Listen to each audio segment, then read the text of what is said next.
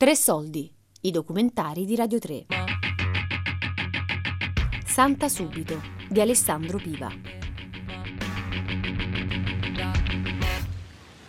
Io sono entrato in polizia all'età di 20 anni, nel 1955. Mi ricordo che un giorno venimmo a Palo del Colla per un servizio d'ordine pubblico. Vidi passare una ragazza. Io come lo vedevo me ne scappavo dicevo, tu giovane che vuole? 18 anni avevo, volevo ancora giocare. Così poi una sera ci incontrammo a casa di mamma e lì insomma, si dichiarò. Siamo stati fidanzati due anni e nel 1963 ci siamo sposati. E siamo stati 24 anni ad abitare a Bari in via Dante. Via Dante 556.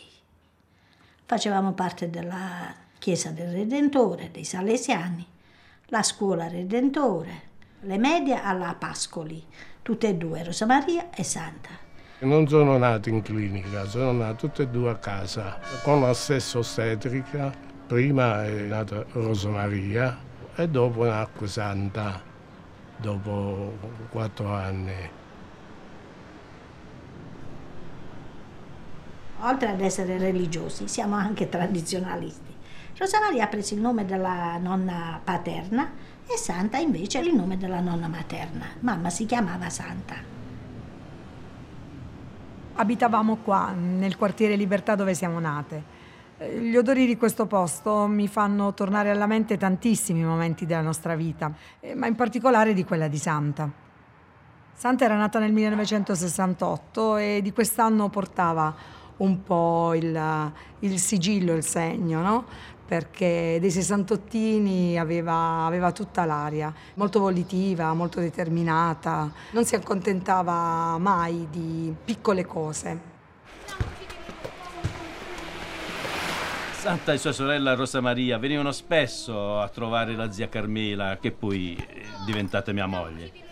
Santa eh, seguiva Rosa Maria un po' come un, un, un cagnolino di San Rocco, sempre con Rosa Maria, sempre insieme a lei riusciva sempre ad ottenere quello che voleva, con dei modi particolarissimi, tanto da prendermi in giro quando partivano invece le mie richieste a papà e sapevo già che il, la sua risposta per noi era sempre il no. Per esempio in prima e seconda elementare tirava i denti da latte alle compagne, aveva un grande amore per i corpi delle persone. Il suo più grande orgoglio era quello di poter fare da pseudo infermiera, diciamo, ma lei una sorta di ricompensa comunque doveva averla. Potevano essere le merendine o i gelati, ad esempio, che a casa non ci potevamo permettere tutti i giorni. All'età di 4 anni, quindi verso i 70-71, io stavo ancora a Palo, l'ho conosciuta quando veniva dai nonni e quindi passavo davanti alla nostra parrocchia, io viceparroco lì alla cattedrale di Palo. E mentre passava era sempre così vivace, mi andava si faceva notare. Una volta mi sono permesso di bloccarla sulla piazzale della chiesa dicendo come ti chiami? Santa. E se diventi santa, come ti chiameremo? Santa Santa.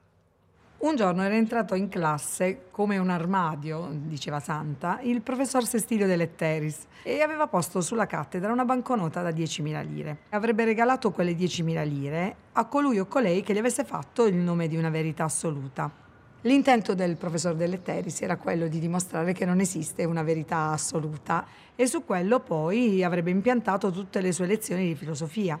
Santa si levò in piedi e gli disse in maniera secca che per lei la verità assoluta era Dio. Le due figure fondamentali nella vita di Santa, secondo me, sono state Don Tino e Don Rosario. Don Rosario a Bari, perché Santa frequentava la parrocchia del Redentore, Don Tino faceva il vice parroco e faceva il catechista lei andava all'essenziale della fede, non era una fede soltanto di tradizione come purtroppo avviene ancora oggi per noi, no? ma la sua scelta era una scelta abbastanza essenziale e radicale, quindi Gesù Cristo e Maria Vergine. Eh, il resto, eh, diciamo, non era considerato molto essenziale, anche se effettivamente per lei eh, la vita dei santi era un modo con cui confrontarsi per quanto riguarda anche il suo percorso di fede.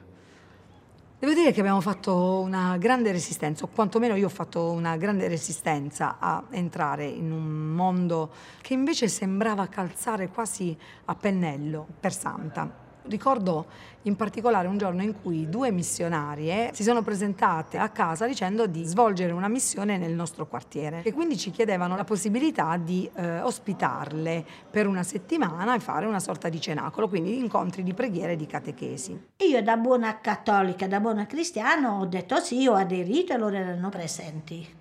Io a dire il vero stavo dicendo che proprio non era il caso. Però poi incontrai lo sguardo di Santa che in qualche modo mi chiedeva che dici proviamo? E siccome lei spesso diceva che la figura 50 lire costa, nel senso che tutto valeva la pena provare, abbiamo ospitato le, le missionarie per 5 6 pomeriggi. Fu il nostro primo incontro, Santa aveva 15 anni, era una bambina, ma era una donna speciale, già l'avevo distinta tra tutti i giovani, erano un centinaio di giovani che erano con noi, ma lei si era distinta sia per l'attenzione che aveva su quello che avevamo detto, ma sia anche perché era interessata e faceva delle domande.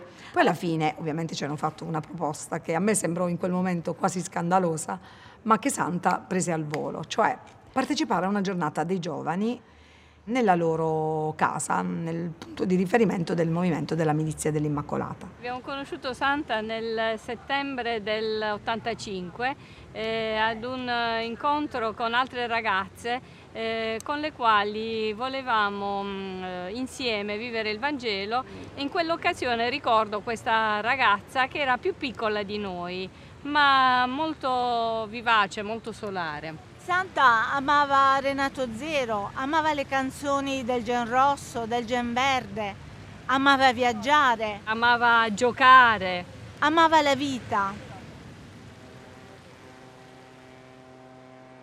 Con Santa ci siamo conosciuti nel comitato della Croce Rossa, che è ubicato a Bari Vecchia, credo fosse l'83, una Bari Vecchia completamente diversa da quella attuale, dove era difficile anche entrare. E lì noi facevamo sempre volontariato e assistenza ai medici presenti durante i turni. Lì era molto divertente, anche se avevamo visioni diverse. Io anticlericale, lei sempre a favore della Chiesa. Però la bellezza era proprio quella, potevi parlare davvero di tutto con Santa. E questa amicizia quindi è aumentata sempre di più, eh, fino a diventare qualcosa di meraviglioso. Per me Santa era una sorella bella molto bello. Aveva fatto anche una piccola esperienza affettiva con un ragazzo e ricordo che me la raccontò come una sorpresa. Io le dissi, guarda Santa, che se tu non sei capace di innamorarti di un essere umano, non puoi innamorarti di Dio. Qui ci incontravamo spesso io e Santa, è un angolino speciale. E su questo scoglio dove l'ho ripresa in questa foto parlai della sua scelta di vita consacrata, ma soprattutto della sua scelta di vita con Dio. E proprio qui Santa mi disse, guarda Carmencita, vorrei essere come quei gabbiani che vanno verso il sole. E io le ho detto, guarda Santa, che tu non devi essere un gabbiano, tu devi essere un'aquila, perché anche sul mare volano le aquile. E se tu riesci a salire in alto da lì, vedrai un panorama speciale e lì capirai che cosa Dio vuole dalla tua vita, dai tuoi doni e là potrai dare una risposta. Un'altra persona di chiesa importante nella vita di Santa è stato Don Carlo Colasuonno, che è stato il suo professore di inglese al ginnasio e poi era il parroco della cattedrale di Bari. Devo dire che quando stavo al flacco avevo un, un, un gruppo di alunni veramente meravigliosi e Santa Scorese era una ragazza così sorridente, così generosa, buona con tutti. Quando eravamo ragazze ci dicevamo eh, saremo sante se siamo sante subito. L'irem datorem dominus diligit, il Signore ama chi si dona e dona con gioia amava impegnarsi in queste realtà ecclesiali perché tutto tutto doveva concorrere al suo discernimento vocazionale. Quindi prima di compiere una scelta la sua difficoltà consisteva proprio in questo. Lei era pienamente convinta di consacrarsi a Cristo, ma come? Avrei dovuto scrivere ieri, Così le impressioni sarebbero state più immediate, ma in fondo non è passato molto dal grande avvenimento. Avevo deciso che avrei parlato a mamma e papà della mia decisione domenica. Tentavo di parlare, ma non mi uscivano le parole. Alla fine ho chiesto a Maria di darmi tutta la sua fortezza e ho detto al Signore che se veramente mi vuole tutta sua, mi avesse dato il coraggio di parlare. Quel giorno esplose e disse: Io voglio farmi missionaria. Cioè, lì fu proprio una mazzata. Stanotte ho dormito solo qualche ora e avrei voluto alzarmi un po' più tardi, ma invece sono stata svegliata dal pianto singhiozzante di un uomo che non riuscivo a capire chi fosse. Poi ho capito che era papà e sono corsa di là a vedere cosa fosse successo. Ho trovato che era seduto sul divano e piangeva, dicendo non è giusto, non è giusto. E mamma che cercava di consolarlo. E io dissi no, che cosa stai facendo? Devi abbandonare tutto, no, non è così, non, non mi piace. E lei si ribellò. Allora disse no, no, io studio lo stesso, me ne vado a Bologna con il missionario perché lei è la sede centrale. Dice, e, e studio lo stesso. Mamma invece si è coperta il viso e ha cominciato a piangere silenziosamente. Che dolore che ho provato. La mediazione fu appunto nel terminare gli studi universitari e dopo la laurea quindi fare la sua scelta definitiva. All'epoca per noi era veramente normale dedicarci alla scrittura e stiamo parlando degli anni eh, 80. Eh, Santa aveva preso l'abitudine di fermare i suoi pensieri su dei quaderni. Quando provavo a sbirciare mentre scriveva, lei mi mandava male, e chiudeva di scatto il diario e spesso mi sbatteva fuori dalla stanza. E scambiava anche molte lettere con le sue amiche più care e più lontane e con le missionarie. L'esperienza con Santa, ehm, così piena di vita, di gioia, eh, io, io, così timida, lei così vibrante di, di, di energia, eh, mi ha contagiato. Ecco, se io pensassi a Santa potrei dire un contagio. E siamo rimaste in contatto mm, in realtà con una lettera che ci siamo scritte successivamente e in questa lettera Santa soprattutto mi faceva una domanda. Sei riuscita a calarti nella realtà di ogni giorno con la voglia di rivoluzionarla? Direi che questa lettera eh, mi ha continuato ad accompagnare da quel momento in poi. Carissima Virginia, come stai? Mi auguro bene. Io in realtà ho qualche dolore qua e là, però diciamo che è chiaro che sono sintomi di vecchiaia e mi dovrò abituare. Sto scherzando. Comunque a te come vanno le cose? Ti sei riuscita a calare nella realtà di ogni giorno con la tua voglia di rivoluzionarla? Non avere paura di andare controcorrente, di sentirti piccola nei confronti degli altri, perché ricorda che sei grande agli occhi di Dio. E poi quando ti senti sola, pensa che magari in quel momento potrei esserlo anch'io. Quando hai dei problemi oppure sei tanto felice e hai voglia di comunicare, puoi parlare con me. Beh, ora smetto di scrivere perché sono stanca. Ti abbraccio forte forte. Santa.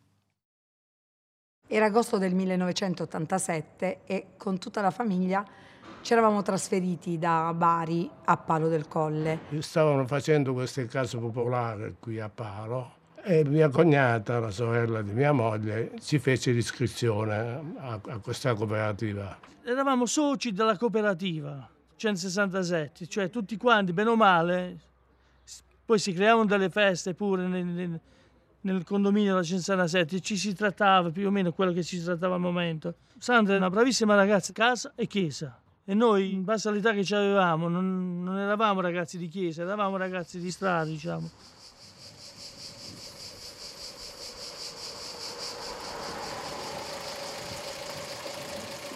Santa Subito di Alessandro Piva. Letture di Federica Torchetti. Tre soldi è un programma a cura di Fabiana Carobolante, Daria Corrias e Giulia Nucci. Tutte le puntate sul sito di Radio 3 e sull'app RaiPlay Radio.